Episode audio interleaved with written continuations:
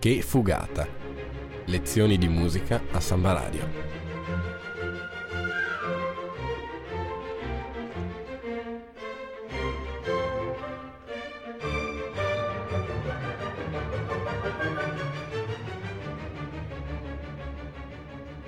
In studio Nicola Pifferi e Alessandro Arnoldo.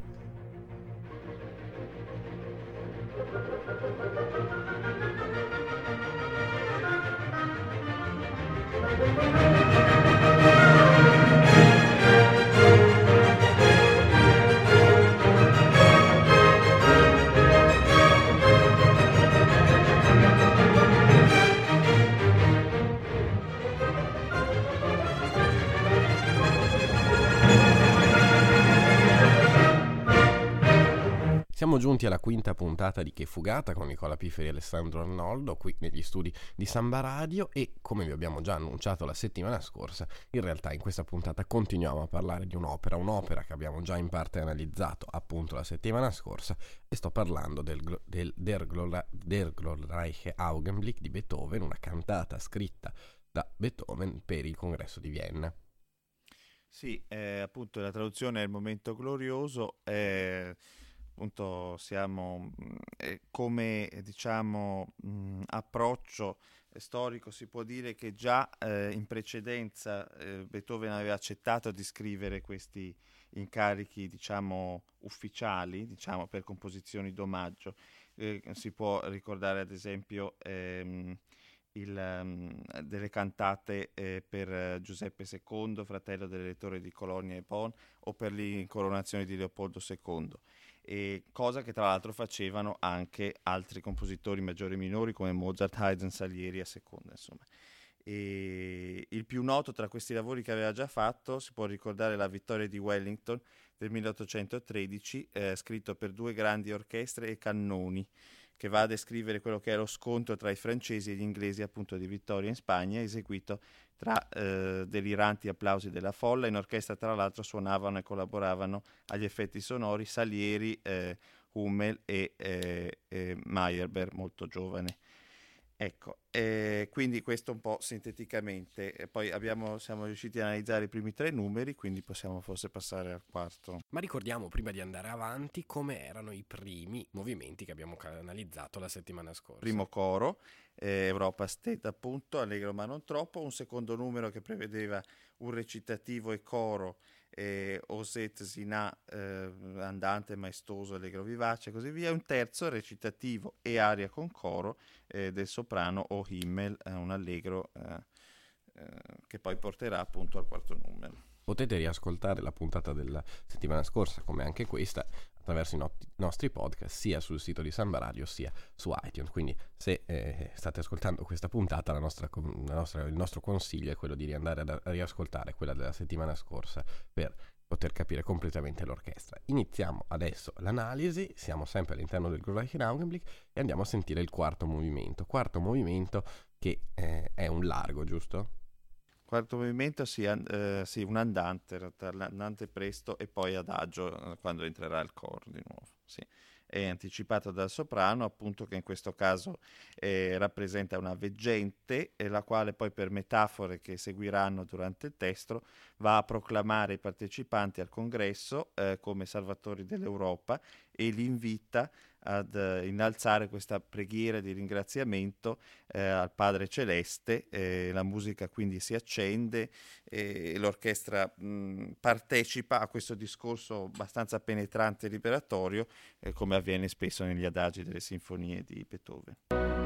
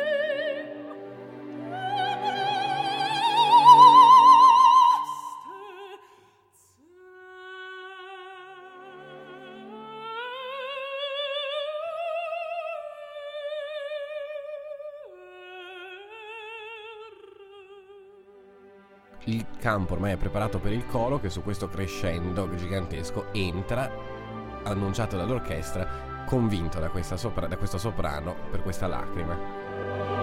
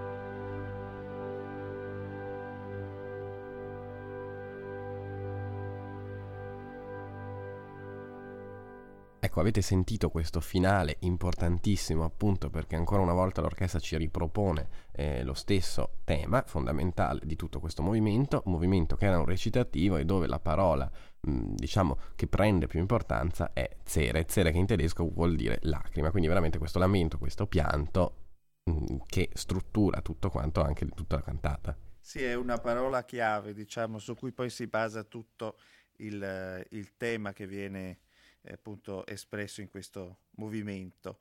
Eh, come si può sentire, insomma, la cavatina, eh, che eh, termine che in Beethoven va a significare quindi l'aria operistica, se si vuole, ha eh, un carattere molto religioso, mm, pregnante, insomma, questa sorta di preghiera, no? È intonata appunto dal soprano nella tonalità di Sol maggiore, che poi porterà a una modulazione in Do maggiore e poi torna a essere Sol maggiore proprio quando eh, questo tema cantabile eh, porta verso, eh, verso, il coro. Appunto la parola zere, quindi lacrima, è fondamentale e viene ehm, ribadita anche da questo eh, tema che presentano i flauti e gli oboi che vanno proprio a, ehm, a riecheggiare dopo la parola appunto zere ogni volta che viene presentata eh, lo strumentale si va ad infittire appunto in un crescendo e si arriva finalmente a questa preghiera cantata eh, dal coro. Il pianto quindi continua a salire, eh, ci sono inizialmente degli sforzando scritti anche in orchestra, quasi in ogni, in ogni battuta e poi va a diventare più fluido, più disteso, gli archi continuano con una frase autonoma il legato, mentre il gruppo dei fiati segue molto, eh, molto da vicino quello che è il tema, il tema delle voci. Le ultime battute che appunto era eh, molto importante sentire eh, rappresentano quella... Mh, quei pochi spiragli, se si vuole, di parte puramente strumentale che più si avvicina al Beethoven che poi sentiremo nella nona sinfonia o anche in altre sinfonie più importanti e che eh, eh, può essere tra le conclusioni più eh, commosse e più sommesse eh, del Beethoven, appunto che siamo abituati a sentire. Il quinto movimento, senza soluzione di continuità con il sesto, quindi sono in realtà due movimenti strettamente collegati, è un quartetto. Tornano sul palco i quattro soli e insieme dialogano. Abbiamo il genio, abbiamo la veggente, poi abbiamo i due, il tenore e il basso, scusate, no, abbiamo Vienna, la veggente, il genio e il baritono. Allora, sentiamo l'inizio di questo quinto movimento e poi vi spieghiamo un po' come funziona.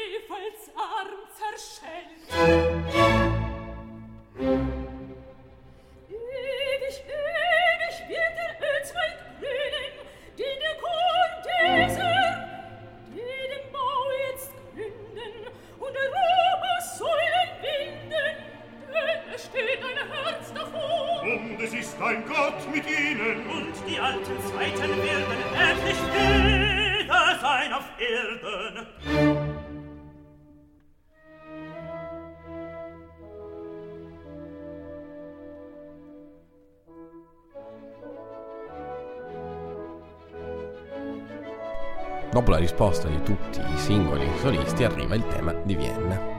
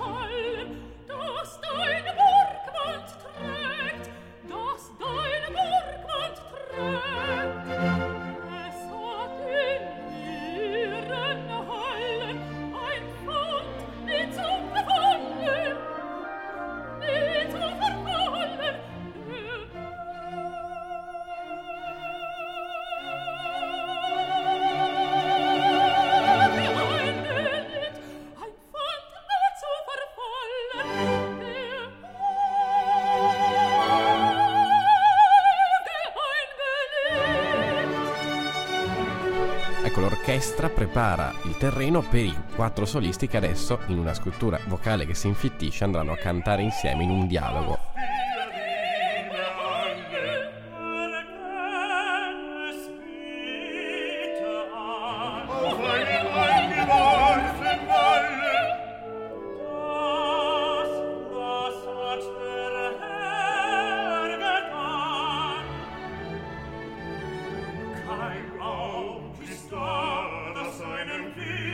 mich bin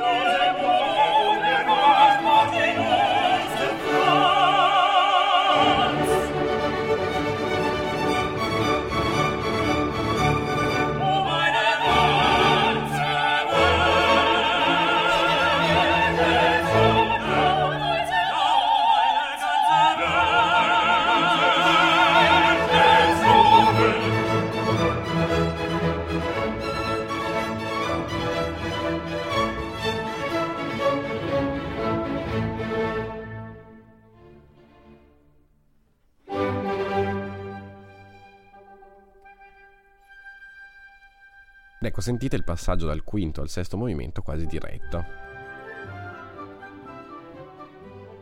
Ma andiamo a sentire dopo meglio il sesto movimento e fermiamoci un attimo su questo quinto movimento dove abbiamo sentito i quattro solisti veramente dialogare al massimo con anche degli accenni di fugato a un certo punto di cui adesso Alessandro vi spiega un po' sì. meglio. Seguito appunto a questo recitativo che precede la parte diciamo più eh, esplicativa del movimento. Abbiamo questi archi in tremolo, come abbiamo sentito proprio dall'inizio, uniti ai tromboni che fanno delle note lunghe, che spesso nella scrittura va proprio a garantire una base, ma è spesso anche connotazione appunto di recitativo.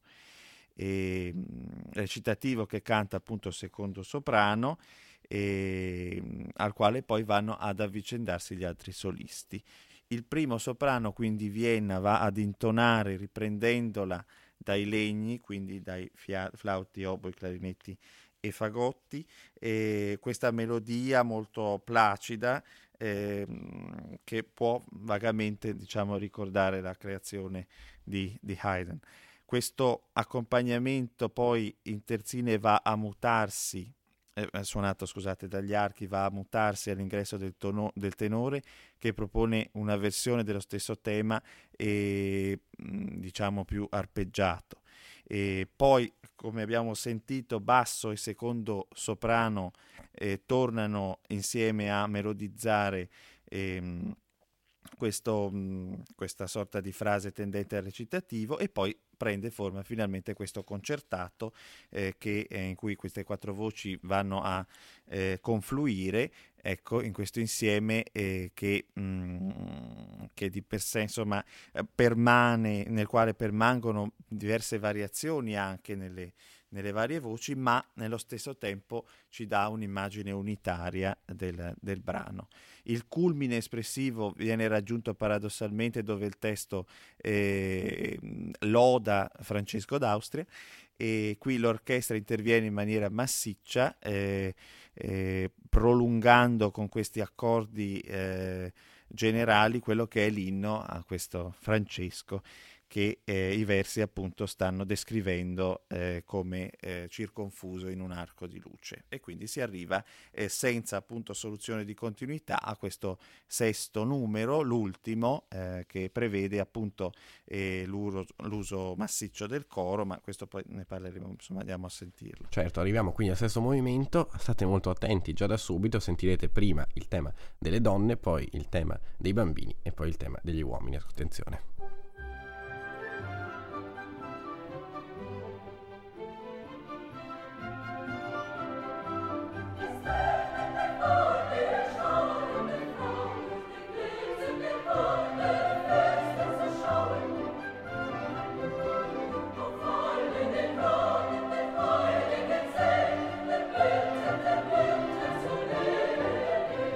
Ecco i bambini, le voci bianche che rispondono alle donne.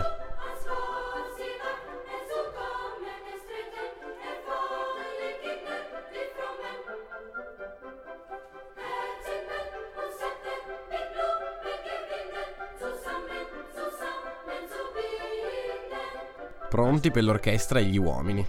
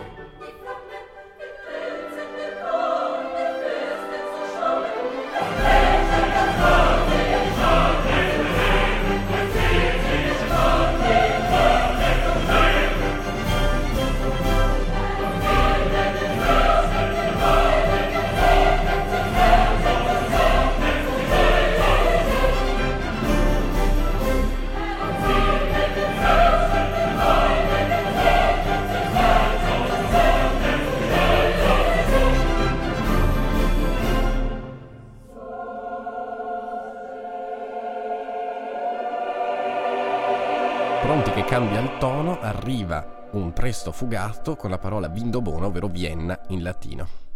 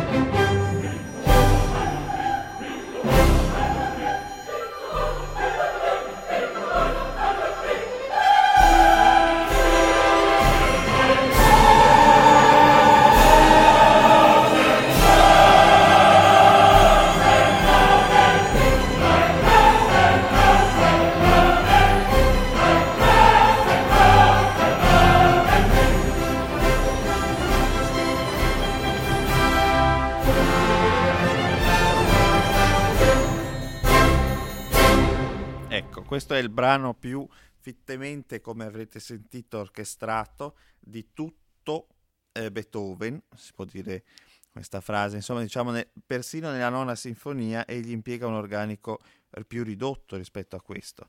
E qui abbiamo appunto quattro corni, tre tromboni, l'intero apparato degli strumenti alla turca, quindi eh, che contengono l'ottavino, eh, la gran cassa, piatti e triangolo che avete proprio appena sentito spiegati al massimo nel, nel finale, nella coda di questo finale. Il coro, appunto, come abbiamo già detto altre volte, è oceanico, è costituito da gruppi separati di voci femminili, voci maschili, le voci bianche, queste ultime a loro volta suddivise in due sezioni. I violini, flauti e fagotti vanno ad anticipare il tema dolce e svagato del coro di queste mamme venute a benedire i principi a questo congresso. E poi oboe, clarinetti e fagotti um, hanno questo motivo che possiamo definire umoristico eh, che ricorda questo metronomo, come avviene poi tra l'altro eh, sempre in Beethoven all'inizio dell'ottava sinfonia, eh, scusate, all'inizio dell'allegretto scherzando dell'ottava sinfonia e segue questo tema non meno pittoresco che è scandito dagli uomini quindi eh, l'entrata del coro dei maschi appunto eh, con il sostegno consistente di questi ottoni e fagotti, quindi queste parti più basse dell'orchestra, mentre gli altri legni più acuti e gli archi vanno ad imitare eh, con questi... Mh, queste frange che possiamo definire marziali, diciamo con note ornamentali, quella che è l'atmosfera della guerra. I tre cori con, questi, con i loro temi rispettivi vanno ad alternarsi e infine confluiscono in un eh, denso insieme di voci parallele, eh, mentre gli strumenti riescono a staccarsi per brevi attimi, questo motivo energico che va ad evocare eh, questi tempi eroici. Questo incedere poi più accademico caratterizza il coro che ritorna alla formazione classica, quindi a quattro voci, viene eliminato il coro di voci bianche e eh, per la parte appunto conclusiva del brano eh, e della cantata stessa. Appunto, come diceva Nicola, si basa e gira intorno questo fugato nel tempo presto eh, sulla parola Vindobona, che richiama quindi alle origini di Vienna e che dà luogo eh, a questa fuga appunto con partecipazione vistosa degli strumenti, fra questi nelle parti interne vanno ad emergere i tromboni con un tema da questi valori lunghi, gli stessi valori lunghi che abbiamo sentito all'inizio del, del recitativo del quinto movimento. Il finale appunto abbiamo queste forze eh, che vengono messe in campo completamente, quindi gran cazza, piatti, triangolo, che vanno a inneggiare al mondo e a questo grande momento eh, di gloria, appunto, uh, Glorreiche Augenblick. Insomma, veramente Beethoven che con questo finale ricorda ancora la sua idea, la sua idea di grande felicità nel vedere l'Europa restaurata, che appunto lui riesce a eh, ricordare grazie alla sua cantata. Ecco, siamo arrivati alla fine di questa quinta puntata di Che Fugata. Vi ricordo che potete riascoltare anche la quarta puntata dove abbiamo parlato delle, dei primi tre movimenti di eh, questo Glorreichen Augenblick. Settimana prossima parliamo di Ravele, quindi cambiamo leggermente eh, genere. Torniamo la settimana prossima.